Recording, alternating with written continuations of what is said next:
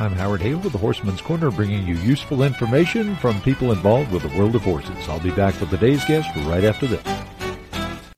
If you're looking for horse-related businesses, you're going to find them on Horseman'sCorner.com.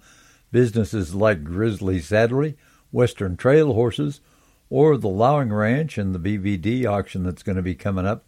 Those are all advertisers on Horseman'sCorner.com, businesses you can find there.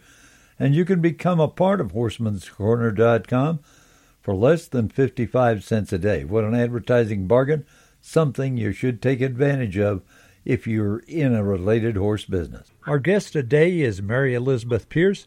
She's the founder of Whispers of Hope Horse Farm at Wichita Falls, Texas. What is it that you folks do? Well, Whispers of Hope is a therapeutic riding facility for mentally and physically challenged children.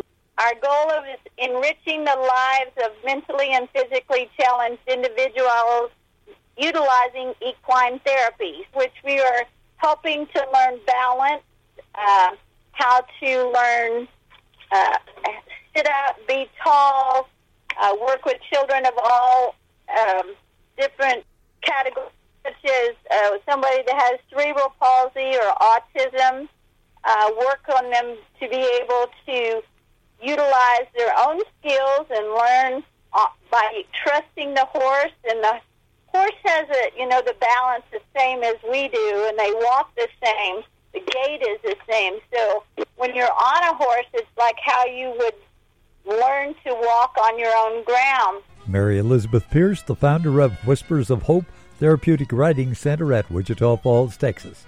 Thanks for joining us. Great to have you along. May God bless. You. Join us again, won't you? I'm Howard Hale.